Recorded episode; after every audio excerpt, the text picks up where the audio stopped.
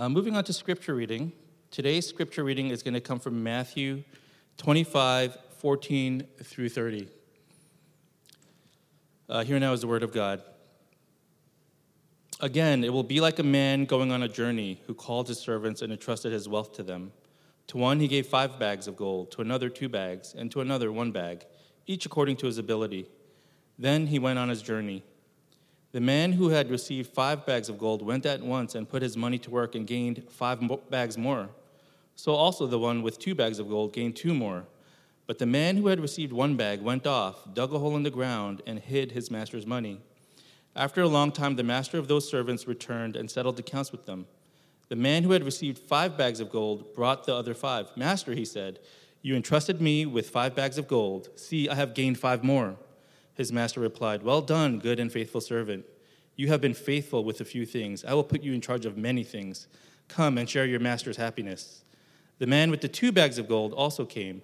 Master, he said, you entrusted me with two bags of gold. See, I have gained two more. His master replied, well done, good and faithful servant. You have been faithful with a few things. I will put you in charge of many things. Come and share your master's happiness.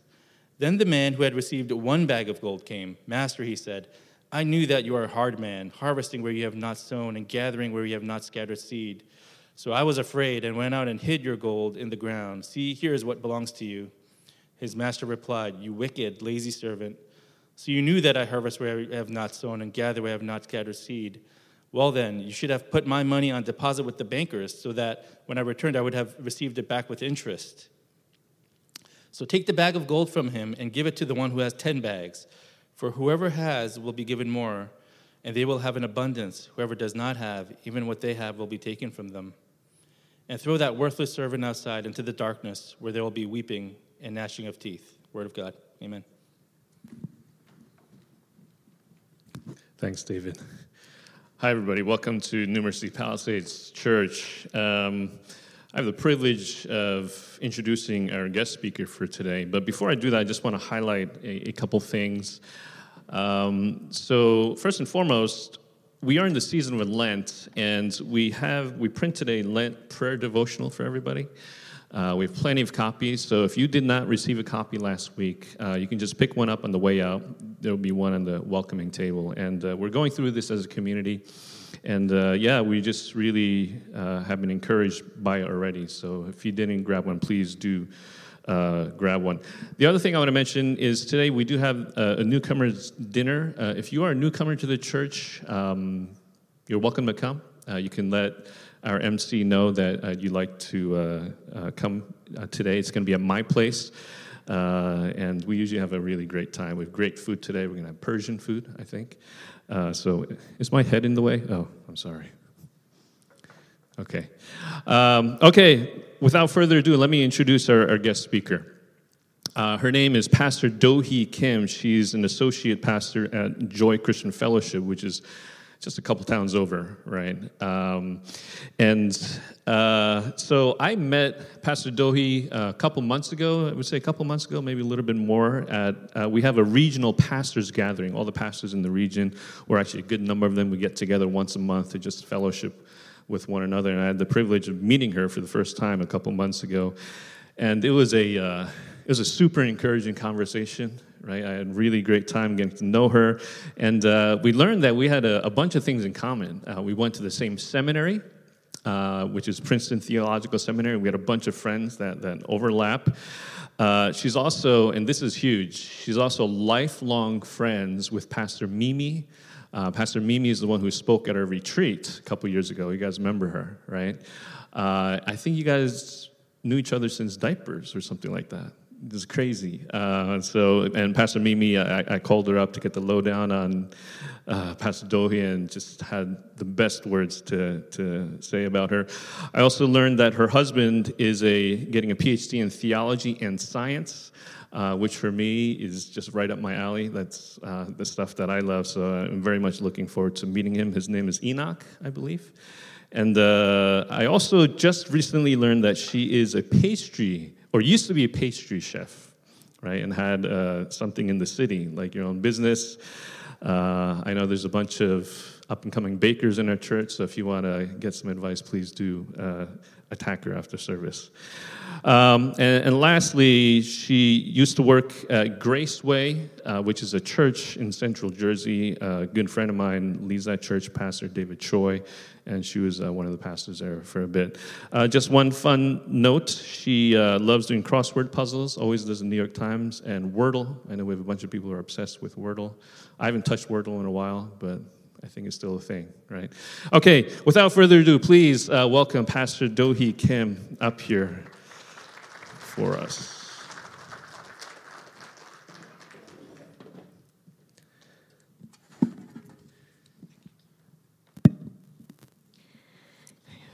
Good morning. So, um, um, I don't do the Wordle anymore. Uh, I gave it up for Lent because... Um, Oh, I'm sorry, not the Wordle, the crossword puzzle. I gave it up for Lent. I, I still do the Wordle um, because it had invaded my life. So I should tell all of you so that I stay accountable to that. I wanted to myself start off by saying thank you for having me. Um, I did meet Pastor Key four months ago, less than four months, um, at the New Jersey Pastors' Gathering. And um, I will tell you that uh, I... Consider that encounter a, a God-given encounter. Uh, Pastor Key was in, exceptionally very welcoming, hospitable to me. Um, it's not very easy to be new in the area and to have someone engage you um, with such depth um, in a conversation. So I am very, very uh, appreciative of him.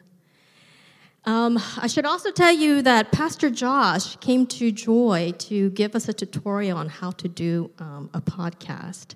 And I rarely meet someone who I think combines his passion for something and really runs with it. Not only that, uh, he decided not to hoard it to himself, but he decided to share his knowledge with another church. Um, and that brings us to today's passage. Okay. Actually, could we just uh, say a word of prayer first? Okay, let's pray.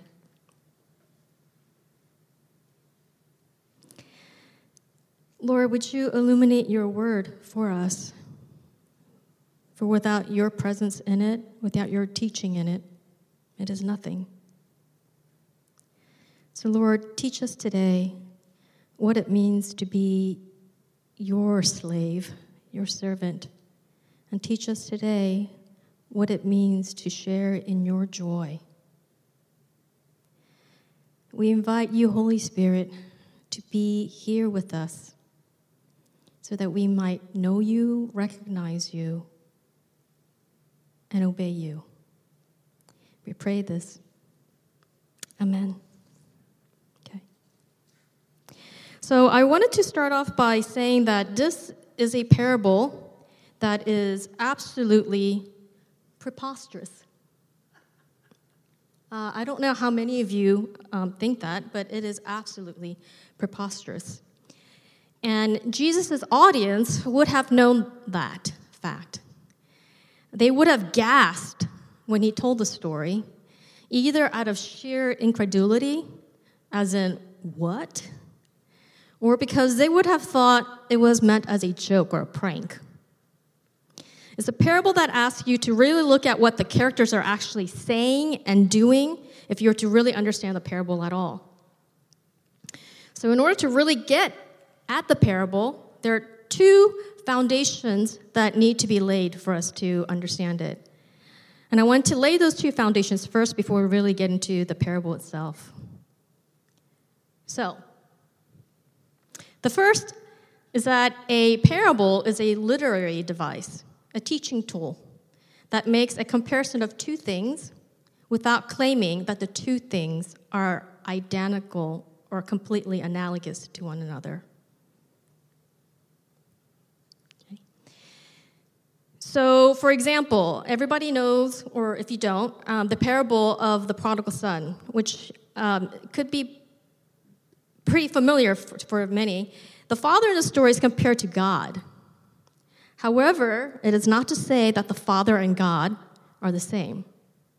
I mean, to be sure, yes, the parable is meant to draw out qualities that are shared, traits that are shared. Namely, in that parable, that the love of a good father welcomes his son, his wayward son, home with open arms, even though the son is impudent, disrespectful, irresponsible. However, we are not to read God as either human, obviously, or to attribute to God any human flaws that earthly fathers have. If anything, we are to understand that God is e- um, is not equal to a f- human father. God is, in fact, in fact, unlike us, and that he is gracious and compassionate and is able to forgive and love his children despite our myopic way of seeing life, despite our desire to seek our own good, despite us running away from him, despite our sin. Therefore, when you read the prodigal son, you're not going to bring into the story all your connotations of, of the word father and then map them onto your understanding of God. Okay, so does that make sense? The second thing to keep in mind when reading this parable is the use of the word doulos, which is a Greek word for the uh, the word slave. Sometimes you will see the word translated as servant. However, we have to bear in mind that unlike the word servant, the word doulos does not bear the connotation of a free individual serving another individual. So for instance, in our mo- modern sensibilities, a servant could be someone like a butler. But a butler is free, and he is his own person and is actually paid wages. But the audience in Jesus' time would have known that when Jesus uses the word doulos, he means a person is not paid and has either willingly or unwillingly been placed under servitude to the master.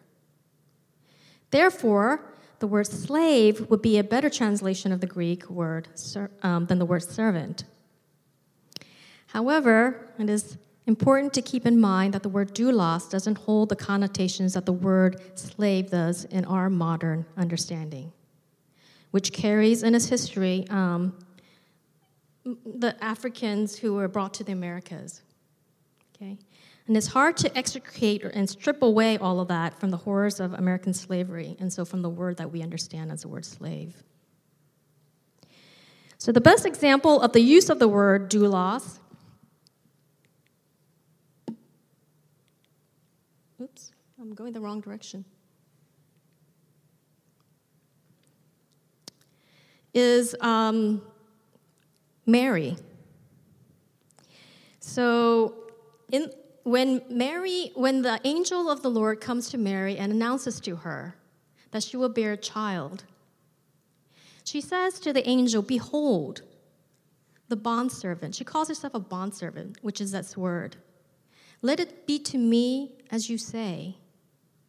So there's a freedom, and there's a choice, and there's a, a joy of accepting what responsibility or the way that God would choose to use her when she uses that word. Okay, so that's the best way for us to understand um, the use of the word doulos. So in this parable, Jesus is telling us about three slaves who are in service to their master. And at the beginning, I had said that this uh, parable is meant to be preposterous and that Jesus' audience would have recognized that. So you see, one talent is a large sum of money, equal to fifteen to twenty years of a day's labor wages. So let's say we take the minimum wage in New Jersey, which is, I'm not sure if you know, it's thirteen dollars an hour. Let's say you work every day without missing a single day. So forty hours a week for fifty-two weeks. So on minimum wage, you would make about twenty-seven thousand dollars a year. Multiply that um, by the more conservative estimate of fifteen years of a day's labor's wage, which means then one talent would be worth forty thousand dollars in today's money. Keep in mind that that is supposed to be a low estimate. But even when using such a lowball estimate, that would mean the slave who was given five talents is handling more than two million dollars. Now, first of all, Jesus' audience would have gasped at the idea that a master of such wealth would entrust, hand over to his slave his possession, his wealth, let alone so much of it. So I ask you, in what world does this even happen? Surely not in ours. Other than the biblical story of Joseph in the Bible, I cannot think of any other story of an instance like this where a master entrusts so much to a slave. And in that story, it's because, you know, the scripture is clear that it's because the favor of the Lord was upon him. Okay? But honestly, what world does such a thing ever happen? It's hard not to conclude that the master is either crazy or that the story is exaggerated for a purpose, namely to show that this master is not of this world. This master plays by completely different rules than the ones that we know in this world. So what kind of master would be willing to entrust, hand over his own name, his good name, into the care of his slaves?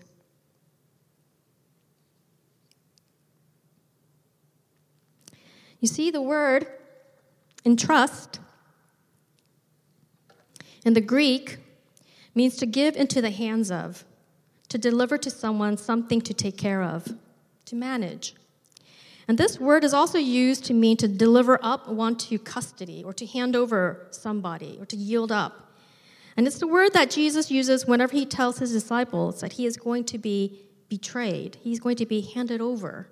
He's going to be delivered over into the custody of his enemies.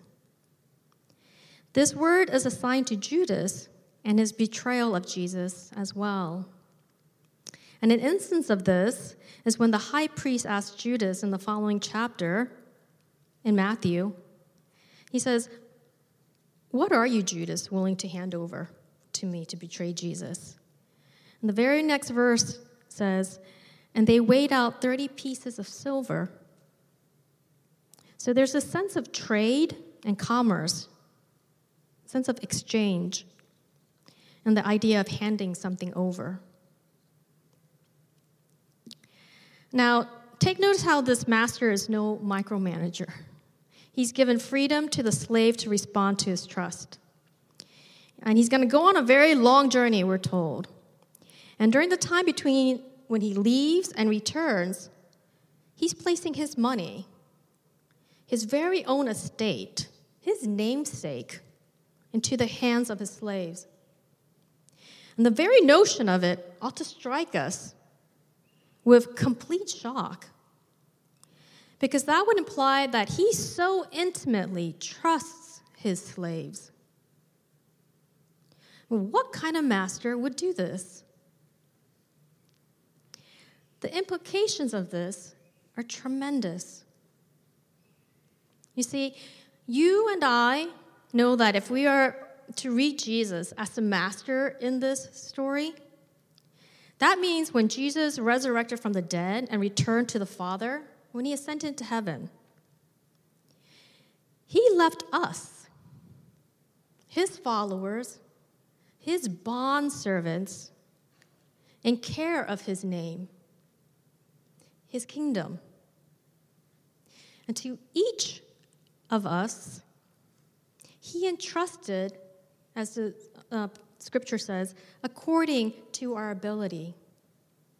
He's given each of us a responsibility, a part to do in his kingdom, talents that he has given to us, talents that belong to him.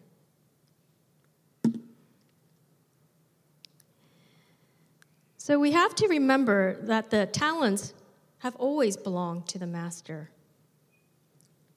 They were never ours. And is uh, given according to um, our ability.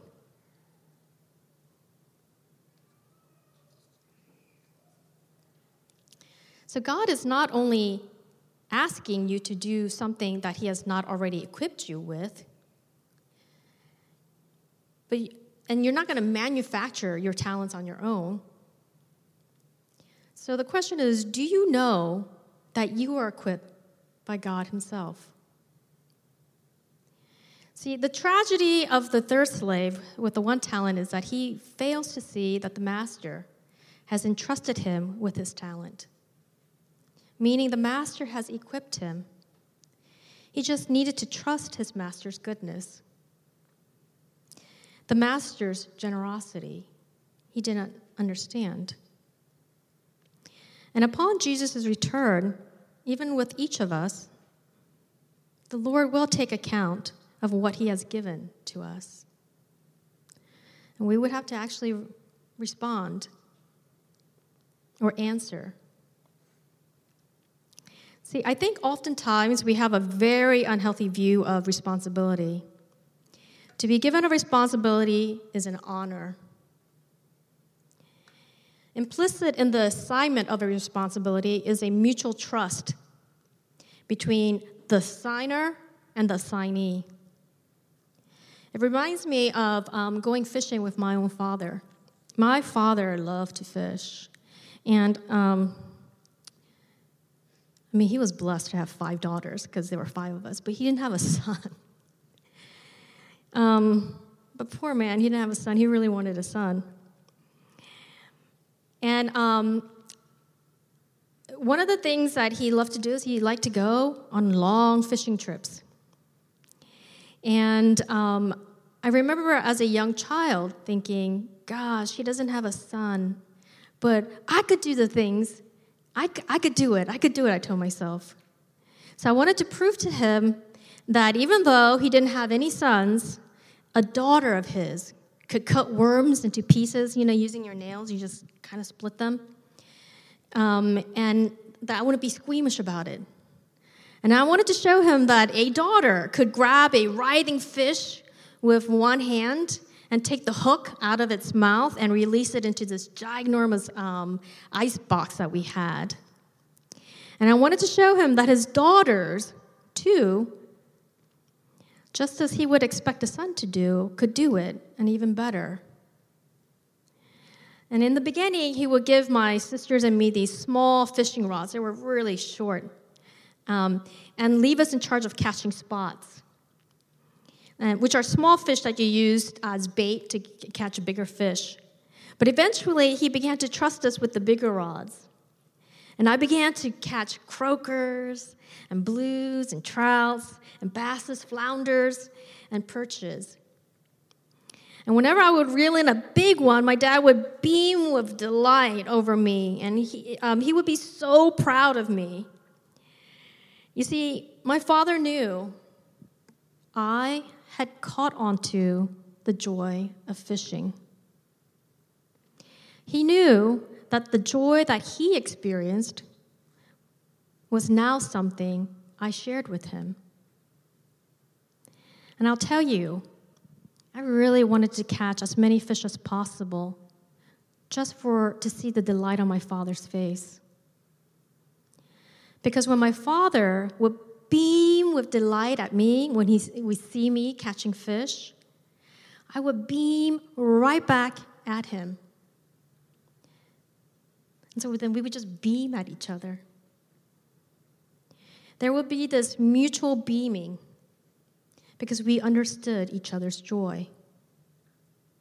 And that's what the first two slaves here in this parable experienced upon the master's return.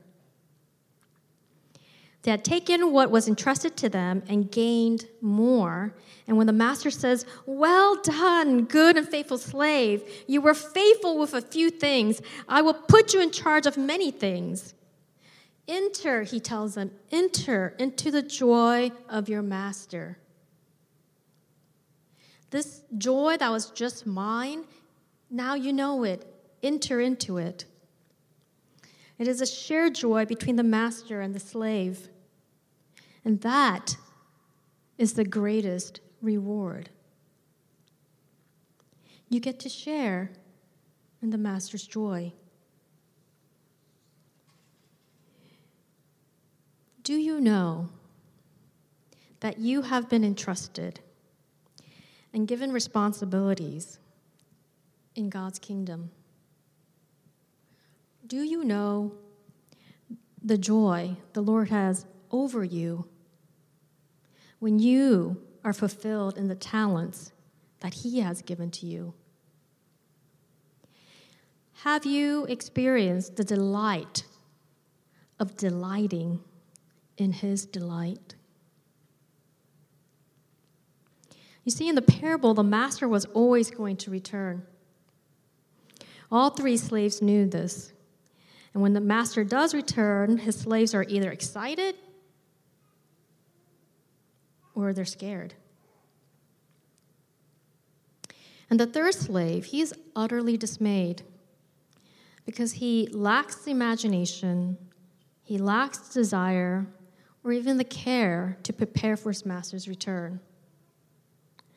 And according to his own words, he was crippled by fear, he says.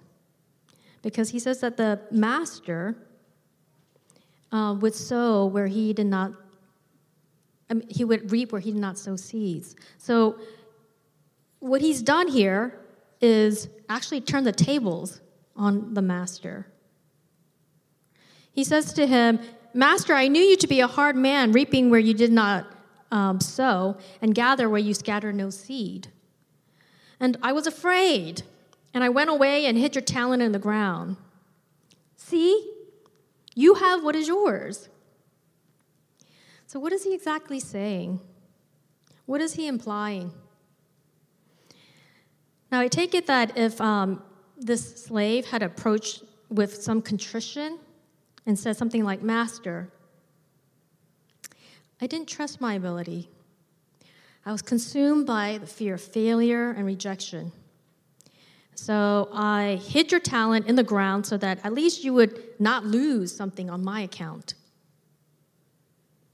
So here's what you gave me in trust." If he had said something like that, I think the master's response would have been quite different. But that's not what he says, is it? The slave decides to put the blame on the master. He tells the master that he is hard. He even insinuates that the master is a cheat, accusing the master of taking profit from where he had no real right to gain any. Jesus, his audience, would have widened their eyes in shock and gasped at the audacity of this slave. Let's say, even if what the slave was accusing the master of were true, what slave would say such accusatory words to his master's face? Or better yet, if he really thought his master was a hard man, wouldn't that have motivated him then? Because he's scared? So is that really the reason? I don't think so. It's an excuse. So at every angle that you look at it, Jesus tells this parable so that the third slave looks like a fool. You see, at the end of the day, the only thing that vindicates the characters in the parable is what the characters say and do. In the case of the master, the fact that he entrusted, that he trusted his slaves with such an exorbitant amount of what belongs to him, speaks to his trust of them. In the case of the third slave, who hid his talent, his own words show his character, namely that he did not trust his master. This parable is meant to elicit a response from us. It's supposed to make us say to ourselves, I'm not that stupid. I'm not an idiot like that third slave. But here's where we need to be self-reflexive and check ourselves. Because we can fall into the trap of being a fool like him. Uh, I'm just going to uh, suggest two ways. One, a lot of times, our fears get the most of us, and therefore sometimes uh, we would rather accept the status quo. We don't want to step up and take whatever responsibilities that God has entrusted, has placed into our hands. We are resigned to think that if God wants something to happen, he will do it. We tell ourselves something along the lines of, it's not my responsibility. I don't need to work so hard. My job is to retain my salvation and to be safe and to just wait till Jesus comes back. So we end up not expanding our hearts. We don't expand our energies into what might bring the Lord delight. Two, when we decide not to engage with the talents that the Lord has given to each of us according to our abilities, What we're, do, what we're doing, in essence, is uh, we're deciding not to take on the responsibility. And we usually just turn up our critical dial. We say things like, well, I will give my time and my resources into this ministry. Or I would care about how churches are not bearing real Christian witness in this world. But that there are things about people, it's so hard. You know, the people who are in this particular ministry or the people who care about social issues that bother me. You know, there are people there that just kind of, I think, bother me too. And so the problem is beyond me. And therefore, I really am only one person. I can't do very much. So we kind of languish in our critical, critical judgment on the status quo of things. But the judgment that falls upon the slave who has hid his talent is a harsh reality. I mean, this is a really hard word. Every time I read it, I'm like, wow, this is hard. Because whatever talent was given to him is actually taken away. And it's given to the one who already has the most. Think about it. This is so true. Even in everyday situations, when we decide to step back and not engage, when we decide not to take on the responsibility and not take the risks that come with it, whatever it is, it could be our role as a parent, a spouse, a child, a friend, or even in our jobs as a coworker, a team member, or as a member of New Mercy Palisades. When you decide to not engage and keep hidden and buried whatever God might have placed into your hands as a responsibility, as a call to serve, what ends up happening is someone else will be given that responsibility that was actually meant for you. So then you're left with nothing. This is a harsh reality that Jesus is pointing out to us. He's saying, look, in the scheme of how things work, if you don't engage in what has been entrusted to you, then you will lose that trust. No one will be able to entrust you with anything then. In the harsh realities of this world, you'll be left empty-handed and without purpose. But here's the thing. For those of you who don't want to engage because you want to avoid pain, fear of loss, and the stress that comes with that responsibility, it is true. You will avoid pain, hardship, and fear. But the flip side of that coin is you will not gain the joy that always accompanies that responsibility.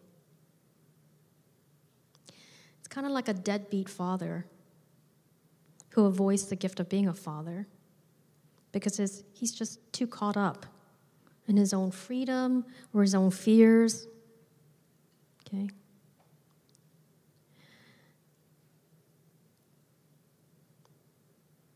He might call it freedom, but he's totally losing out on the joy of being a father to a child.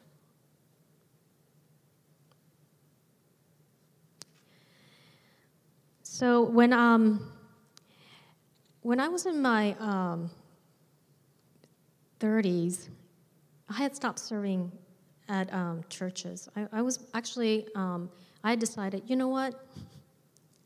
I'm going to think about myself. So I'm going to just pursue um, my own career. And I decided to step um, back from ministry. And at the time, I was um, doing children's ministry. And, you know, I don't know what it's like here, but some churches, um, children's ministry is just a, a side Uh, sideshow. It's there only to prop up um, what is for, for the adults. And um, I felt really underappreciated, and so I was like, I'm not doing that ministry anymore. And so I stepped away. And I was reading this uh, parable one morning, and I realized in that moment, oh my goodness, I gave, I gave up the talent that God had given me. And I decided that I was just going to hide it. And I realized that um, all the joy that comes with it was no longer mine either. I didn't, no longer had re- the relationships I had with the kids and the parents, et cetera. And it was such joy to be part of those kids' lives. All of that was lost because I decided I was just going to I, I was going to step away. We're taking another example. I think about all the clubs and associations in this, that the world offers. I used to do bar method seven years ago, and um, it was really the only time that I ever really exercised. And what they do so well is they build community in these places. It's amazing. And a lot of these communities know how to accept and encourage their members. And they fulfill a need that every human being has, this longing to belong to something and to share in a vision. Doesn't that sound like something to you? That should be the church. Christ's church was commissioned to be such a place. But because sometimes we don't fully engage in our talents as they are commissioned to us, there are all these other places that people could find that fulfillment. But even in those places, it doesn't fully fulfill the longing that people really have for a greater vision. Okay? This is the church's responsibility.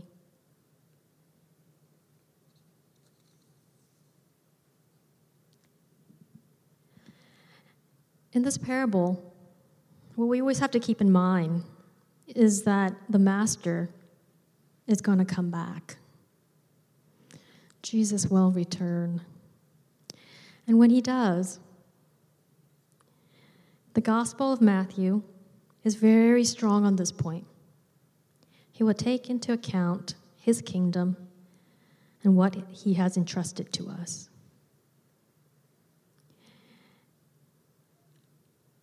I know that there are so many of you here that really want to beam up your joy into the face of the Father.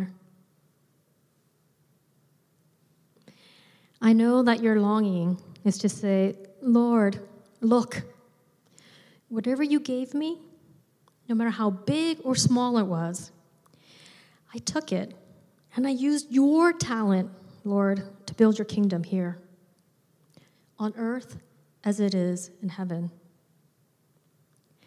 Look at what I was able to do because you trusted me.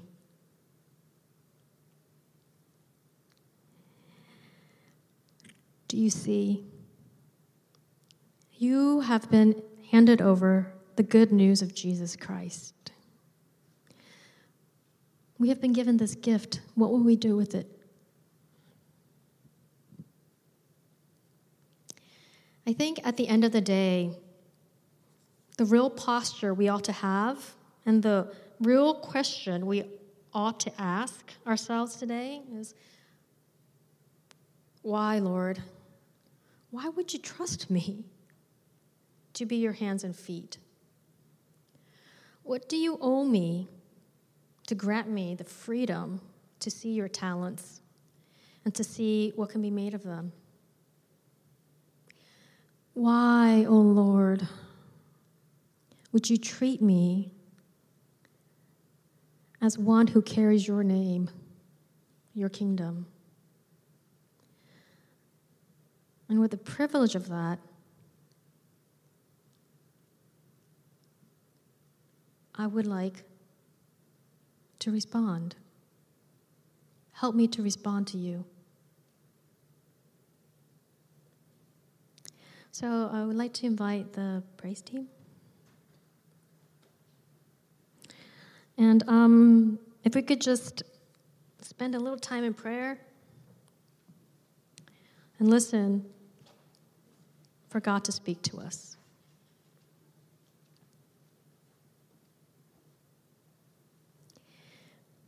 Do you know that God has gifted you, entrusted you with his talents?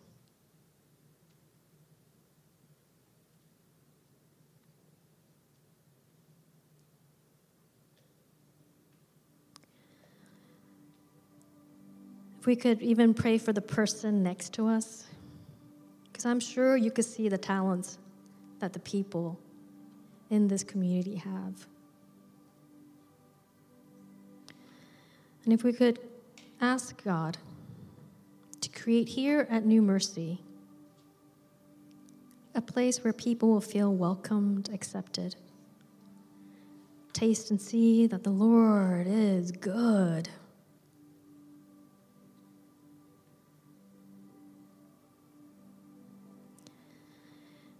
Do you know that he wants you to share in delighting,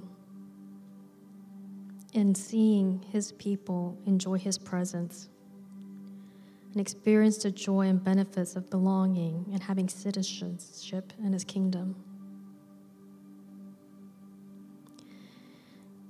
Like Mary, has God asked you to do something?